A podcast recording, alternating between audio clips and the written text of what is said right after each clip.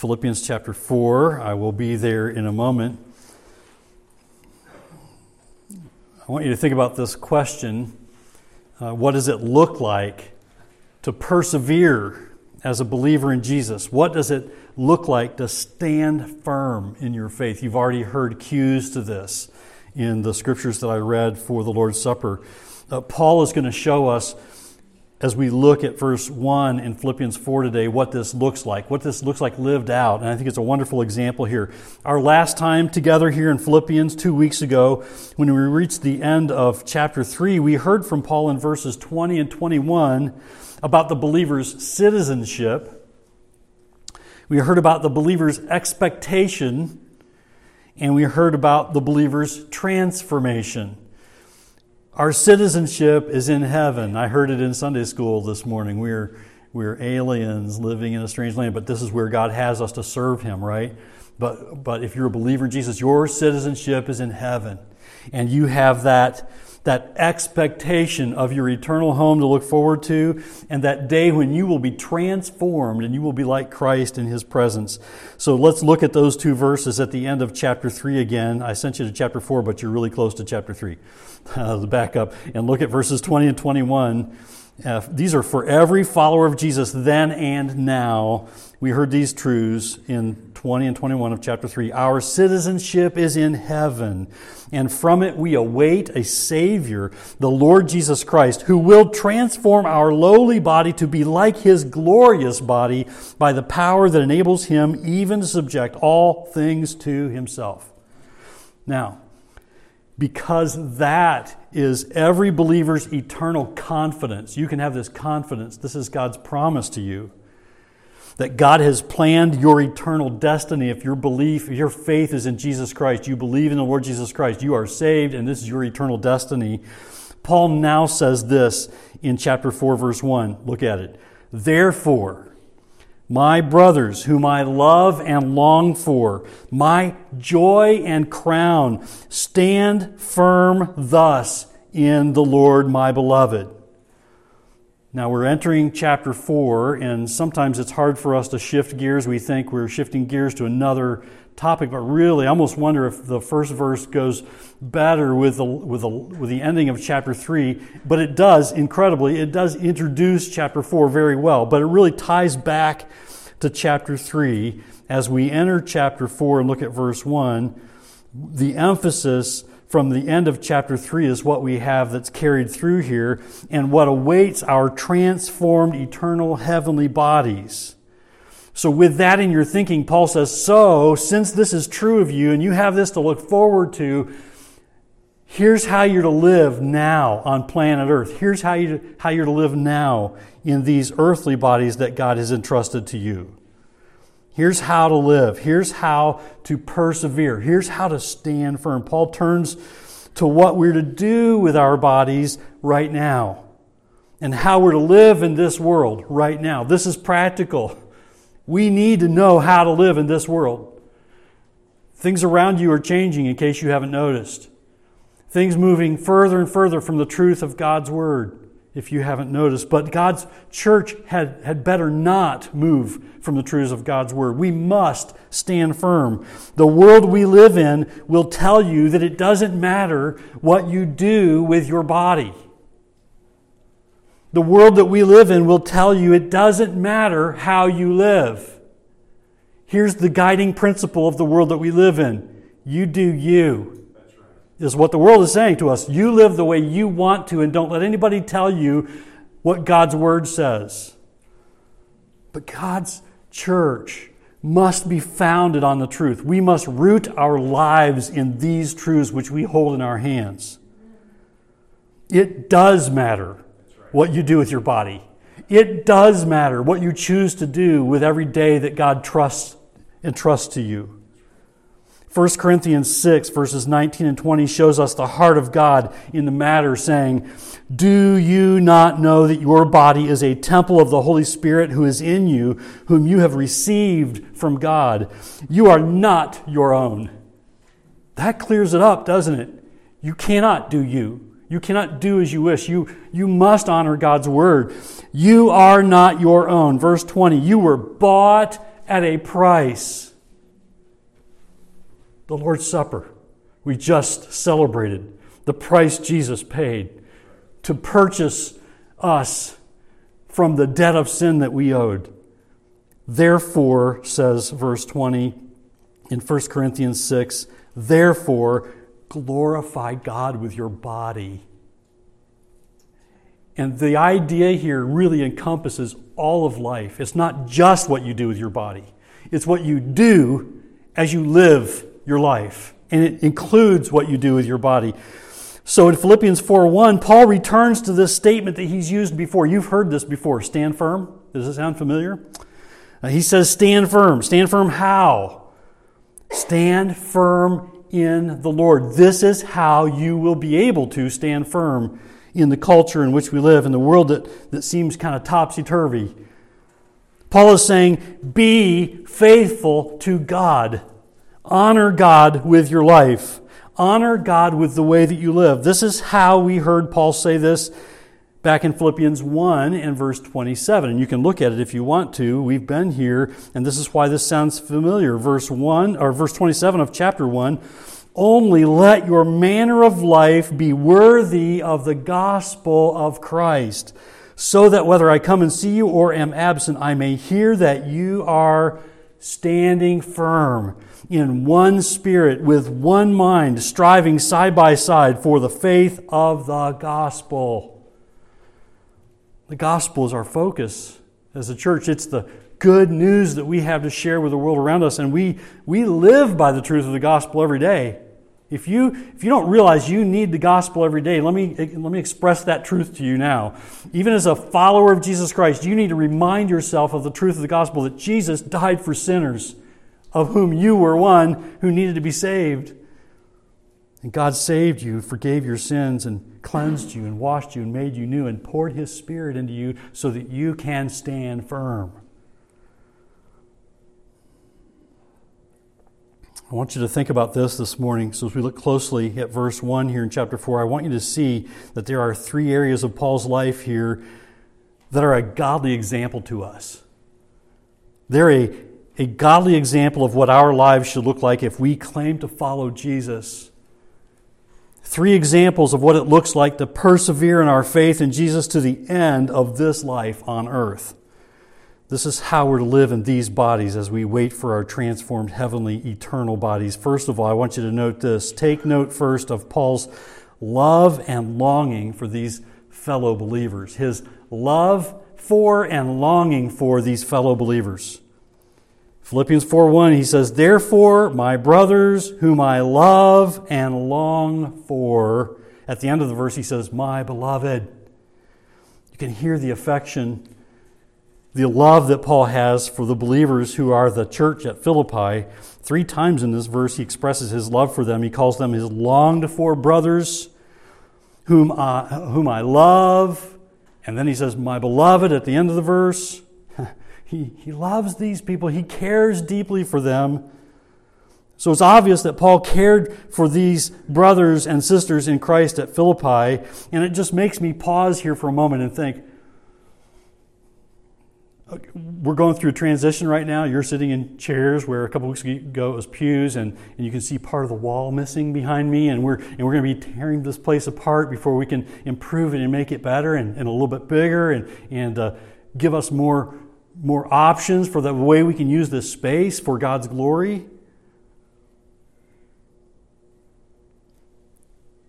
Can you forget all that for a moment? it's hard, isn't it? Maybe you look at your own life right now and you, and you know things that nobody else does that you're going through that are difficult. Change is difficult, change is hard. We face hardship and difficulty. There are some of you going through some deep, dark waters, and God knows that. Even those of you who have are not, maybe you look at it and say, Oh, I'm not going through a deep hardship right now, but I know what it is. I've been through hardship, I've been through difficulty. Can we all think this? I want you to think about this for your life today as we think about Paul's example, his love and longing for these fellow believers. Do you want to live your life well? I trust you do. the, I trust the answer is yeah, I, I want to live my life well. Learn to love like Paul. Learn to love your brothers and sisters in Christ, like Paul's example. We get many, many glimpses of his love for the fellow believers at Philippi here. And just in verse 1 of chapter 4, we get a, we get a very strong inclination that he loves these people, he cares for them deeply. Learn to love like Paul. It will take you a long way, even as you go through difficulty and hardship. God gives you joy as you, as you love His people and his, as his, love, his people love on you and care for you. We need God's word for this. This is not easy, is it? We need God's word for this. We need His Spirit. We need His help. And we have all of that in Christ. If you're a believer in Christ, you have that. Now, you realize Paul wasn't perfect, right? Paul was not perfect. And he wasn't dealing with perfect people either. He's like, he loves the typical church. Imperfect people. We're all imperfect, aren't we? Well, if you're not, at least I am. We're all imperfect. And Paul was not dealing with a perfect church. In verse 2, he needs to tell Euodia and Syntyche to learn to get along and learn to love one another. And in verse 3, he even calls on others in the church to help them do this. We're going to get into that next time. But you can see very quickly, he's imperfect and he's dealing with imperfect people. But that doesn't matter. He loves them. This side of heaven, loving one another, will, will, cha- will be a challenge to live up to. It will be hard for us to do because we're still living in our, in our selfish bodies, right? We're, we're self, we think of ourselves first. But this is near to the heart of God. I hope you know this. As you read the Bible, you see that this loving one another is very near to the heart of God and it's what He wants for His church. In fact, learning to love one another is one of the ways we show our love for God. It's one of the ways if you say, I love God, well, then the question next is, do you love people? Do you love God's people and do you love the people around you who need Christ? 1 John 4:20 and verse 21 says uh, says it this way, if anyone says, "I love God," and hates his brother, he is a liar. For he who does not love his brother whom he has seen cannot love God whom he has not seen. And this commandment we have from him whoever loves God must also love his brother. If you're growing, and I believe this, the Bible teaches this very soundly and clearly. If you are growing in your love for God, you will grow in your love for God's people and for unbelievers who need Christ. How are we to live as believers as we wait for the Lord's return? One of our highest priorities should be learning to love God's people. I said learning. That, that kind of a clue that we don't always have it figured out, do we? I'm as guilty as the next person. We need to be learning to love God's people, learning to love each other. Remember, too, this is also how the world will know that we are truly believers in Jesus when we love one another. Jesus says it this way, John 13, 35, By this all people will know that you are my disciples if you have love for one another. So follow Paul's example. Love God's people. Grow in loving God's people. Grow in your, your understanding of the needs of the people around you. Look around and, and see who God has you nearby throughout your week. And, and on the Lord's Day, when you see God's people coming and going, think about those people that God wants you to love on and care for their needs and pray for them and encourage them. We see here very clearly Paul's love and longing for these people. He misses these dear folk, his beloved. That leads us up to the next example from Paul's life. Note, secondly, Paul considers these believers his present joy and future celebration. What does that mean? Think about this. He considers them his present joy and future celebration. That's what we see when he calls them his joy and crown there in verse 1. They are his present joy because he knows they're growing in faith. He hears of their love for God. He knows that they are growing in their love for God and they're growing in their love for each other, even though they're imperfect and even though they need admonishment and correction. He knows they're growing, and that encourages him. That gives, that gives him joy. I've thought of it often as a parent. You know, as a parent, you're, you're never happier than, you than when your kids are getting along. and, they're, and they're loving on each other. And you look and you think, wow, they're, they love each other. And, and yes, you know, 15 minutes later they can be fighting. But for that moment, for that moment, you're like, wow, they love it. That, that, that is encouraging. Think about how we give uh, glory to God when, when God's children love each other. And, we, and we're blessed by God when He gives us joy. That's a gift of His when we honor Him in that way. That's what we see here when He calls calls these believers his joy. They are his present joy because he knows they're growing in Christ's likeness, they're growing in their love for God, they're growing in their love for each other. He also calls them his crown. Uh, when, when you see this, you think, uh, think of this in the original language, it was the word for the wreath that you put on the victorious athlete, the victorious and celebrating athlete wore that wreath. That's the idea behind the original language, the, the word we translated crown. So they were his crown because he knows he's going to rejoice when he gets to heaven and sees those people in heaven that they have grown in Christ likeness and they have finished well and he sees he see, when he sees them in heaven they're his crown they're his his uh, gift they're his joy and crown what a precious thing this is when when he sees these victorious believers in heaven he realizes that they will be his future celebration. Do you ever look at your brothers and sisters in Christ that way? Who I hope you have people that you're investing your life in for God's glory, and you think of one day they're going to be a reason for you to celebrate in heaven. I can think of people like that. What a joy that is to see people, brothers and sisters in Christ, who are growing because we're encouraging them and we're we're serving alongside them and we're loving them and they're growing in Christ likeness and their love for God and love for each other and we can celebrate we can think of the future celebration that will be ours in heaven it's another powerful example to live up to uh, again Paul Paul was uh, in a unique situation which we are not in this morning he was in prison when he wrote this he, instead of letting his circumstances rob him of joy, he reminds these believers that they are his present joy. He has joy even in the midst of deep hardship. Even though his circumstances are exceedingly difficult, as he remembers their growing faith and their love for God and their love for each other, their growing love for each other, he rejoices in that, and God gives him present joy, and he gives him this eternal celebration to look forward to. There is joy in serving others. God gives you joy when you surrender your rights to serve others, when you put others first. There is joy that is one of God's rich blessings when you invest your life in loving and caring for God's people. When you look at your life, do you see people you're investing your life in for God's glory? I have to ask myself that, and, and I ask you to consider that yourself. Are you, are you investing yourself in the lives of other people for God's glory so that they will grow in Christ likeness?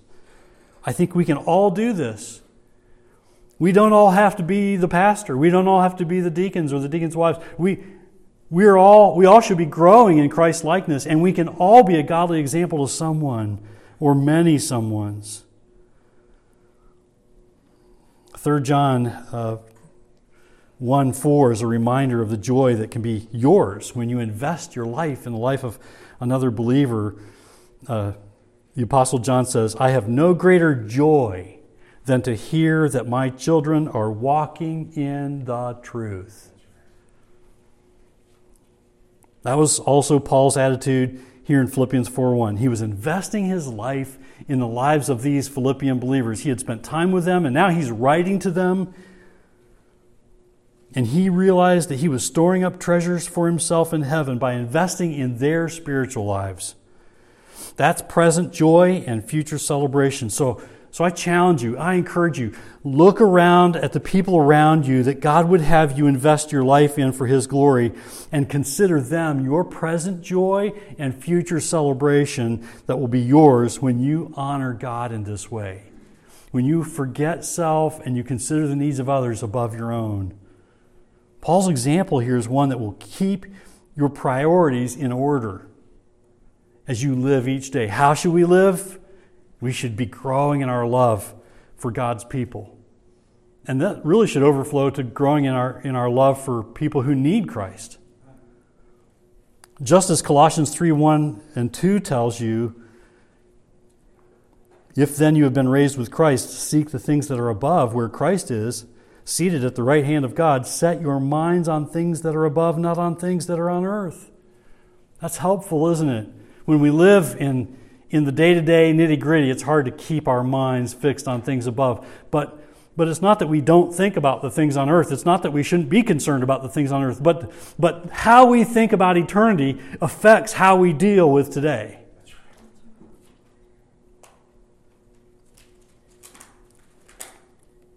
Now, thirdly, I want you to see this. This leads us to the charge to the believers to stand firm the charge to believers to stand firm. Paul tells the Philippian believers to stand firm, thus, in the Lord. My beloved, stand firm. Stand firm how?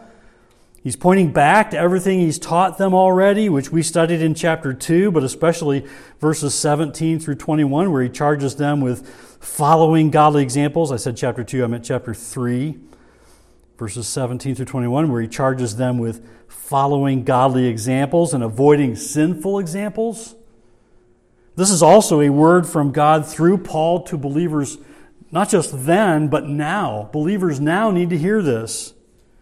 We need to stand firm. At the end of chapter 3, Paul warned that there were people who were enemies of the cross of Christ who would lead us astray if we do not stand firm in the truth of God's word, in what we've been taught from the Bible. How do we stand firm in the Lord?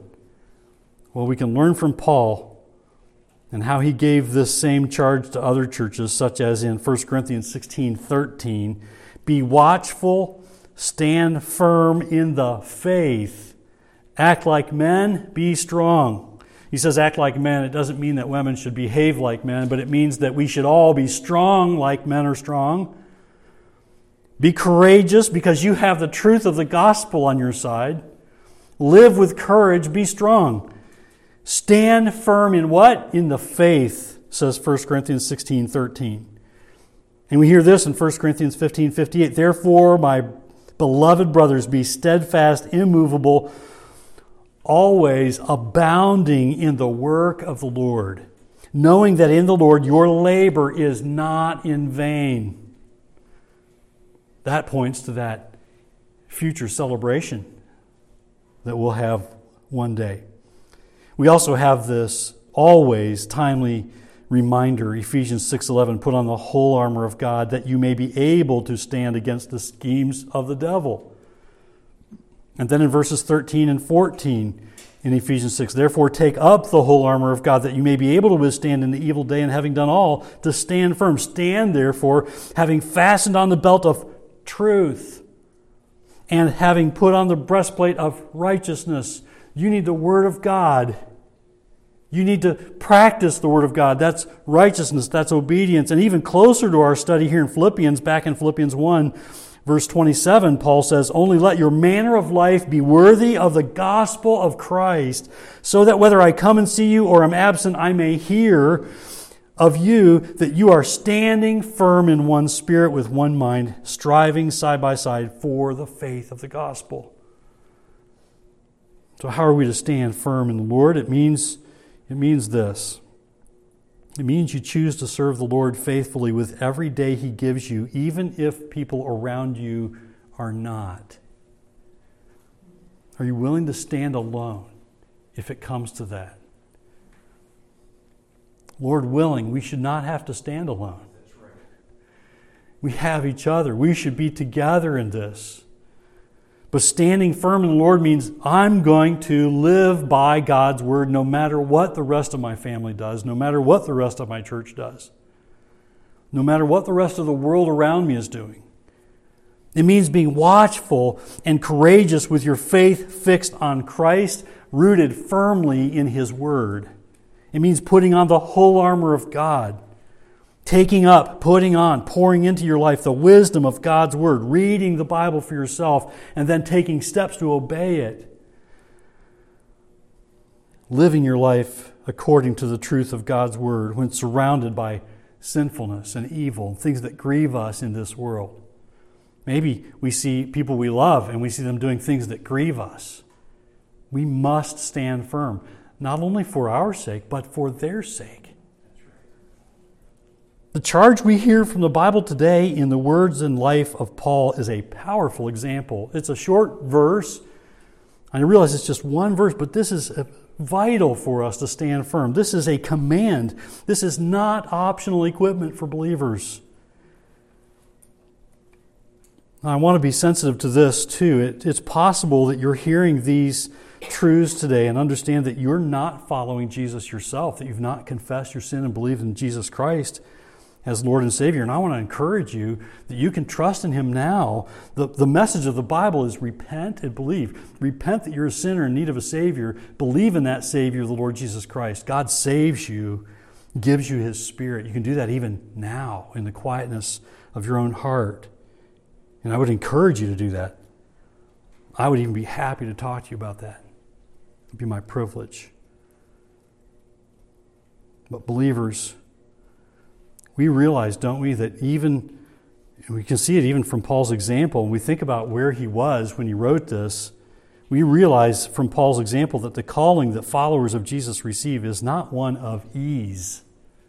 It's not one of ease on this earth. If we're pursuing the, the ease, all the, all the comfort and ease of living that we can find in this life, we may be disappointed if you really want to honor God with your life because things could get challenging and difficult at times. And yet, God promises to be there and equip you for those challenging times. We can be thankful for the faithfulness of Christ to obey God the Father as he went to the cross and obeyed. That was, that was terrible. That was exceedingly difficult. We tend to think about only the physical aspect of it, but there was far more than that. When God poured out his just wrath on his son for our sins, I can't even fathom how difficult that was. And God says, I will never leave you or forsake you. There is joy now in serving Jesus, even though we shed tears at times. There is joy now as we serve the Lord Jesus Christ, even though we go through difficulties. And yet, God calls to us and says, Hang in there, stand firm, stand in the truth. Remain firm, stand firm in the Lord until God calls you to your eternal home. And we look forward to that day, don't we? I think of loved ones who've gone on before us who love the Lord. And I'm jealous in some ways that they, they're, they got there before I did. And we look forward to seeing them. And just in case you, you wonder about that, I think sometimes we say, I can't wait to get to heaven. I'll get to see my loved ones. And yes, I, I believe you will. But I believe uh, the first person you're going to be happy to see is Jesus. I need that reminder. Meantime, in the meantime, meanwhile, stand firm, church. Take up the Word of God, hide it in your hearts, live by the truth. Devote yourself to being, being bound to the Word of God, no matter what the culture is doing around you, no matter what other people are doing around you. Commit yourself to serving the Lord with your life. That's, that's how to finish well. That's how to persevere in this life.